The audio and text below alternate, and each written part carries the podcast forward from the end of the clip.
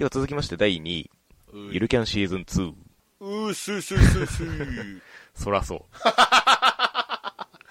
いや、そらそう案件来たなね。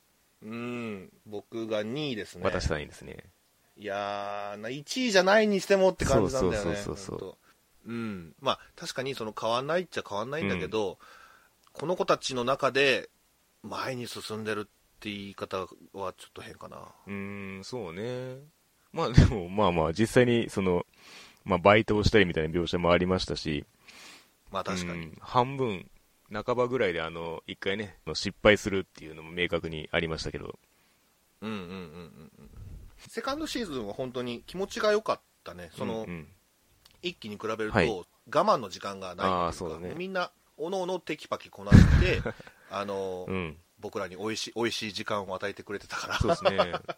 なんか、本当にね、いいところだけをくれるっていうか、その、そうですたまねに ツイッターとかで見るんですけど、その、その冬キャンの理想と現実みたいな感じで、実際にやってみたらそんなに、その、いいことばっかじゃねえぞみたいな感じのね、見たくないなそんな。なんか、普通になんか寒いし、みたいな大変だしみたいな感じでね。まあまあうん。それはねうん、そうなんだろうけけど、なんかそういうそのキャンプをすることとか、まあ例えばその、若干広げて言うと、まあ旅行することというか、その旅の感じとかと、どうん。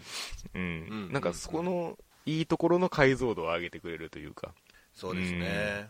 だからこれを通して得られるその場所の感じっていうのは非常に美味しいんですよね。いや本当にな、うん。なんかそのワンクールの構成としてもすごくよくって、はい。まあ、まずねシマリンのソロキャン見せたり、うん。ね、なでしこのソロキャン見せたりで、残りの3人の、まあ、あきちゃんとかうん。あのいいのこちゃんとか、うんあの辺のキャンプを見せてでパルコデンジャラスや 誰かを倒しにはいかないですけど。まあ、でっかい車乗ってね。んそうそうそうそうそうなでなでしこデンジャラスもいいけど なんで危険なんだよでって。そのなんか、割と時間かけてその旅の様子を描いてくれたけど、もう気持ちよかったね。ね。どんどんどんどん良くな面白くなっていくな締めまでバッチリといった感じで。そうそうそうそう。なんかそのソロキャンの良さみたいなことも語ってたけどさ、うん。そのなんか寂しい寂しいのは寂しいんだけど、うん。その寂しい気持ちと上手にうん。付き合っていけば、うん。これも楽しいんだよみたいな、そういう肯定的な意見もうん。すごい刺さったし、シマリンに関しても、その、バイクで行くっていう、その、同伴の仕方というか、その参加の仕方そうだというか。ね。そうそうそうそう、ん。うん。こだわってたね。そうそうそう。うん。だからそれがね、その一緒に行ったらええやんじゃなくて、それぞれが肯定される感じっていうのは、まあその、前期からの通底して描かれてる部分というか。さあさあさあさあさあさあ。なんかね感じたのはそうやって別れることによって、お互いがお互いを心配するっていう展開っていうかうん、離れてるからこそその思い合えるみたいな、尊い感じがすごくあったっていうか。ねうん。再会のためにシマリンはあのソロキャンしてるんじゃないか でもさっきそのね、我慢の時間がないって言ってましたけど、なでしことシマリンの関係にしても、もうその、仲深まったスタートというか、そうだね。んそういうスムーズさも今回はありましたかね。うんうん。うん、まあでも、それに限らず、その、やっぱりゆるキャン世界を、こう、大きく優しさが 覆ってる感じがあるというか、いやーそうですよ、うん。本当に、ね、うん。誰から誰に対しての眼差しも優しいというか、思いやりに満ちてますよね。そうそうそうそう、でそれが結構なんかねキャラクターによっても違うっていうかさ、うん。うん。俺特にさ良かったのがさおじいちゃん。おじいちゃんね。シマリンのおじいちゃんのとこで泣いちゃったんだけど、いつもストイックな感じでかっこいい、ね、おじいちゃんをずっとやってて、でお母さんもねもうああいう人なんやのよ、うん。みたいな感じで言っててさ、で最後そのなでしこたちと合流するために深夜に出てってうん。一緒にツーリングしていくじゃない,、はいはいはい。もうあそこのシーンが大好きでさ、そのシマリンに対する目線っていうのがよく分かったっていうか、はいはいはい。自分と同じバイクに乗って、同じ趣味で楽しんでるっていう感動っていうのを、だからねそのまさか、うん、リンとそのツーリングするとはなって言ってにニコって言ってたけど、あれ相当嬉しかったんだと思うんだよ。お前と酒を組み交わす日が来るとはな、みたいな。ああ、まあそう、そんな感じ、そんな感じ。うん。それが本当にね、伝わってくるのがすごいっていうか、ねもっとさ、うんあの、大げさにやってもいいと思うんだけど、でもなんかね、こっち高まってんだよね、それ、もう準備してますよ、みたいな。映像ですごい派手にしてくれなくても伝わるものがあるっていうか、そうですね。うん。でもなんかそういう、なんだろう、そういう中で汲み取れるものを描き続けてる気もしますしね。うんうんうん。そうそうそうそう。お姉ちゃんとかもそうだねその口数の少なさで言うあとーそうね。見守ってる感っていうか、ねなんか最初反対されるかもみたいな心配もなでしこはするんですけど、ソロキャンの際に。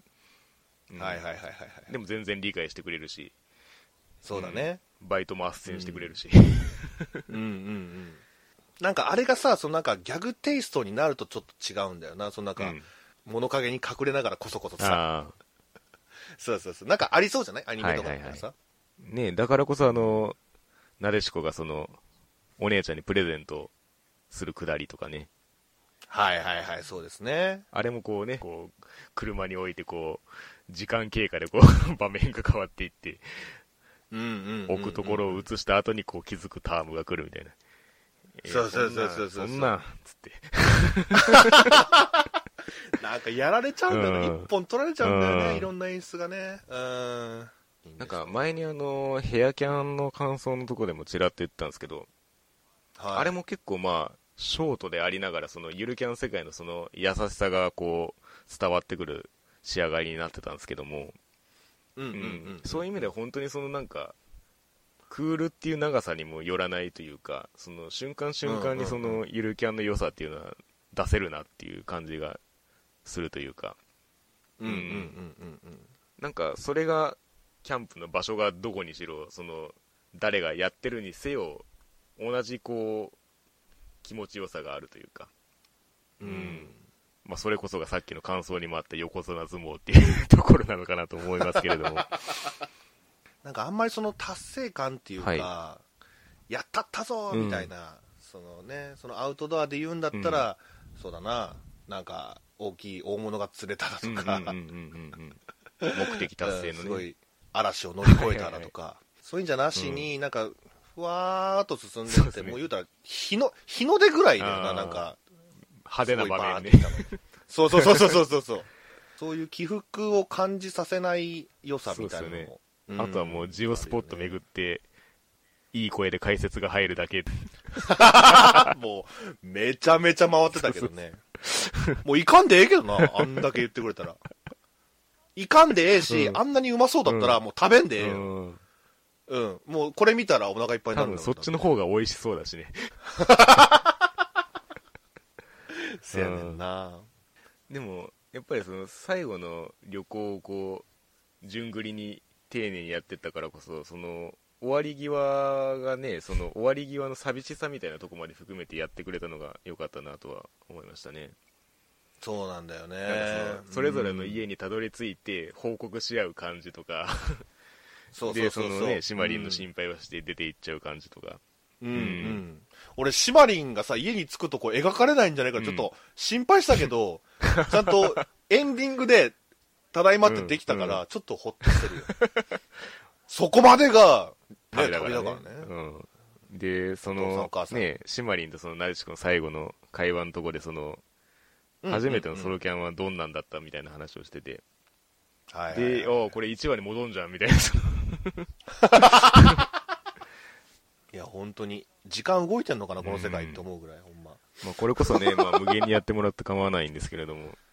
うん。で、その、シマリンとなでしこのソロキャンの風景がさ、うんその、同じソロキャンなんだけど、全然、なんか、それこそ人が変われば違そうっていうのも、よかったね。なんか、まあ、シマリンは結構ストイックに本を読んでみたいな感じやけど、なでしこはもうね、連れ作っちゃうからね、現現場で。現場で友達作っちゃってみたいな。ねなんかそれもらしいなっうてん。思えたし、うん、その、なんだろう、微笑ましいというかね。でも今回なんか結構その、シーズン2で新たに、まあ、キャラクター何人か出てきましたけど、なんかすごい出番少ないですけど、その短い中ですごい爪痕残していくなって思いましたね、なんか。はいはいはいはい、そうね。うん誰出たよな？あの、1、2話ぐらいかな、もう、山ガールさん、ああ、そうそうそうそうそうそう。一期でさ、川澄さんがやってたからすごい気にしてたんやけど。ああ、あの時の、みたいな。せ やせやねんせやねん。お前やと思って。そんな出会うことあるかみたいな。あとあの、なでしこのあの、地元の友達のね、あの、とも友達様がやってた、はいはいはいはい。あれな、まあ、3期ちゃう？なるほどね。まあまあね、ちび犬子の存在感もでかかったですしね。そうだね。うん。あと、あのーなでしこのそのソロキャンの時のあの、一緒に、あの、食べてた女の子、うんうん。あれ、あの、関根明さんでしたかね。あの、なんだっけ、旗揚げ獣道のあの、ヒロインやってた声優さんなんですけど、なんか引っかかる声してるなって思いましたね、なんか。へえ。ね、そんな喋ってるわけじゃないんですけど、なんかその、う ちょい役の女の子にしては、えらくなんか存在感あるなと 思ってましたね。はいはいはいはい。まあ、シーズン3がね、いつ作られるかはわかんないですけれども、映画が決まってるんでしたっけ？えー、そうなんだ。へえ。一応2022年らしいですね。ああ、もう決まってるんだね。来年。ね、どこら辺を描くかっていうのは多分明確に決まってるとは思うんですけど、うんうんうんうん。いや、だからこそ、いい作品ができることを期待したいですね。うん。うん。いや、ほんと、家族だったね。みんながみんながそんなところでしょうか。はい。ではラスト、第1位。1位。えー、ビースターズ第2期。いやー、これもね、1位になりますね、これはね。なりますね。まあ、俺今回1位です。私も2位です。これこそその、続きものしとしてどうかみたいなその感覚をぶっ飛ばす作品というか、そう。うんうん。有無を言わせるそうだね圧倒的ビースターズ感。え、何のことですか？って感じだね。マジでね、このクールで、やるべきことをやりきった感があるんで、そうなんですよ。もうそこにね、もう、やっぱり1位を。だから俺1期とかでは、確か3位とか4位とかにしたと思うんだけど、うんやっぱりここまで描いてこそだから。そうだね、なんか先を知ってるからこそ、今の時点で何を言えばいいんだろう的なニュアンスのことを話されてましたけれども、うん。実際ここまで見てみてどうですか？だからリズとレゴシだよな。うん。俺原作でも、あのやっぱり一番面白い部分だったし、うん。で、そのレゴシがリズと戦う展開になった時に、その、レゴシがどうある、はいはいはい。どういう行動を起こすかっていう、そこに尽きるっていうかね、うんうんもう本当に肉食獣としてのプライドをなんだろうな、捨てなかったっていうのが良かったっていううんか、。うん。うん。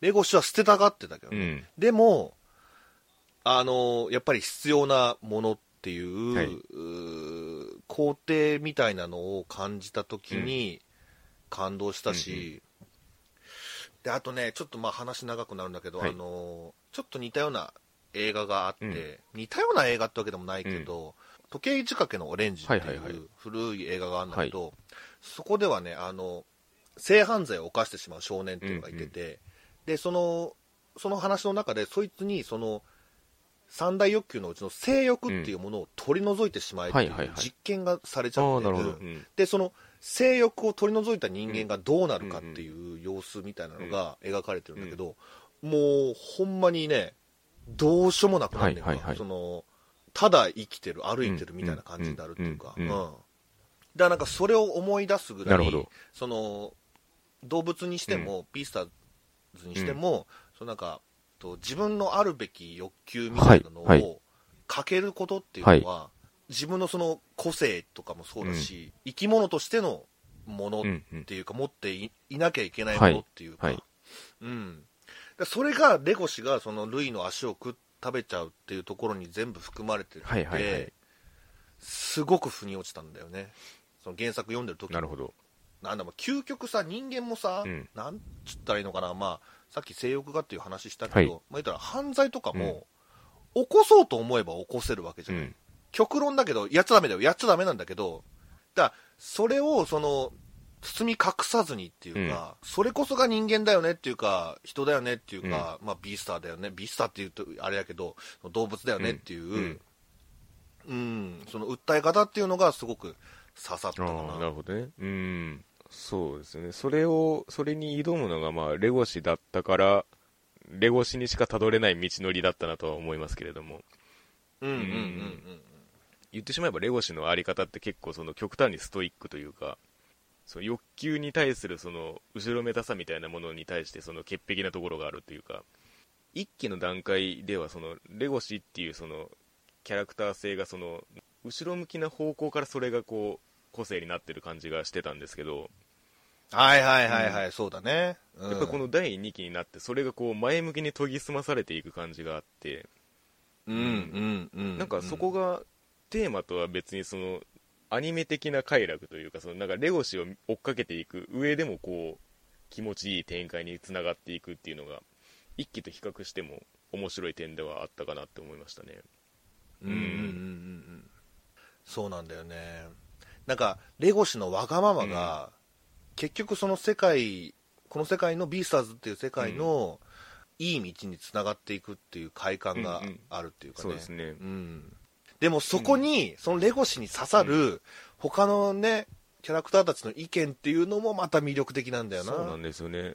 なんかこれを見てる間中ずっと考えてたんですけどこれがもし人間のキャラクターだったらだだとしたら、このセリフはここでは言わんだろうっていうのがあってなんかなんていうか芝居、ね。芝居がかってるというか、例えばえーっとあのレゴシの友達で誰だっけ？あのジャック？ジャックかなジャックがその遠くに行ってしまったみたいな、その決別の勘違いをする一歩手前のシーンがあるじゃないですか。はいはいはいはいそう。ありましたありました。あそこのなんか、かその別れ際に吐くセリフとかって、なんか本当に現実で言おうと思ったら絶対出てこないセリフ回しというか、なるほどね、けど、その時のその心情に対して全く違和感がないというか、うん。うん、そう言ってしかるべきだと思えるっていうのが、なんかやっぱり獣人だからこそなのかなっていう、描ける点なのかなっていうのは思ったりしてましたね。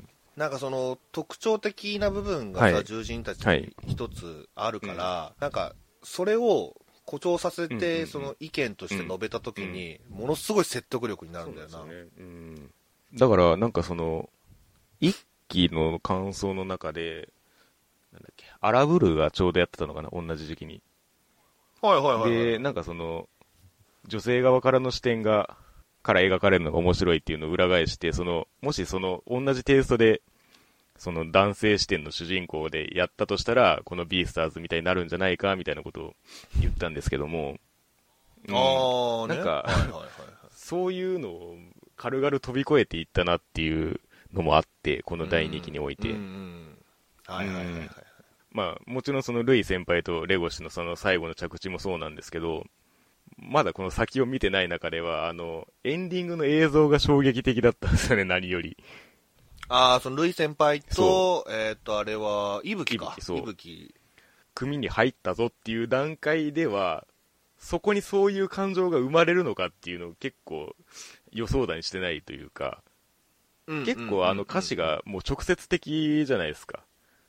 まあ確かにね。映像ももう完全にシンクロさせて描かれてますけど、そうそう。あれは獲物を狙う目つきじゃなかったもんな。えそこにそれ生まれんのって思ったんですよね、最初にそのエンディングのあれを見たときにうん。うんで、実際にそこまで運ぶわけじゃないですか、話を。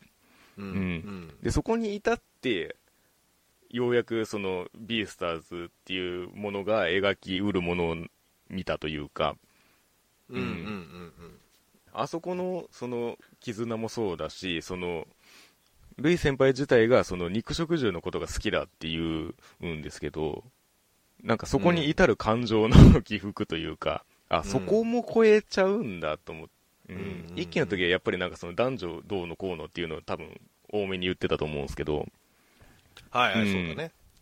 そこに至ったからこそ、最後そのルイ先輩の足を食べるっていうところに行くんですけども、うん。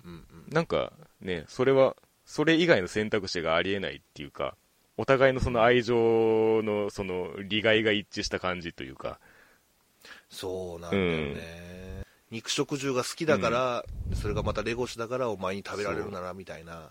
これは呪いだからっていうね、あうん。の、足かせの、あの、刻まれてたね足を食べるっていう。うん。自分がだから番号で呼ばれた頃の名残をね。う。うんんでそのルイ先輩のその解放にもつながったからねそれがね。そうなんですよね。息吹が、その、ああいう形でしか、ルイ先輩を止められなかったみたいに。そうそうそうそう。うん、あれね。もうまさにだもうフラグ立ってたもんな。もう俺が襲うことがあったらそう。フリー襲ってくれっつって。俺を撃ってくれっつってな。だからそのルイ先輩のその成り上がり方っていうのも結構丁寧に描いてたよね。そうですね。自分がその草食獣だっていうことをもうなんだろう弱点じゃなくてもう武器にしてたからねあえて利用するというか。そうそうそうそう、それを最後まで貫いてね確かにね、そういう意味では、その裏社社会のその教授みたいなものが貫かれてるのも良かったですよね。うんそうそうそうそう、最後にね、もう二度と戻ってこんといてくださいよみたいなこと言ってましたけども。あそこはちゃんと分かってんだみたいなね。うん。うん。うん。うん。なん。か、そういう意味では、結構その、視点がレゴシだけじゃなくてっていうところはあるん。ですけど、なん。か引きが結構いっぱいありますよね。いや本当にうん。うん、そうなん。だよねそのキャラクター一人一人が歩歩いてる部分が違ったりするし、その道一つ一つがやっぱり魅力的だから、うん。だからジュノにしてもそうなのよ、ね。なん。だろうジュノって本当にあれなん。だよねその安牌、この世界のね。そうそうそうそう。を理想としてるっていうか、そのねあの肉食と草食が驚愕になるっていうことに、ジュノだけは反対してたしな、絶対分かり合えないんですって みたいな。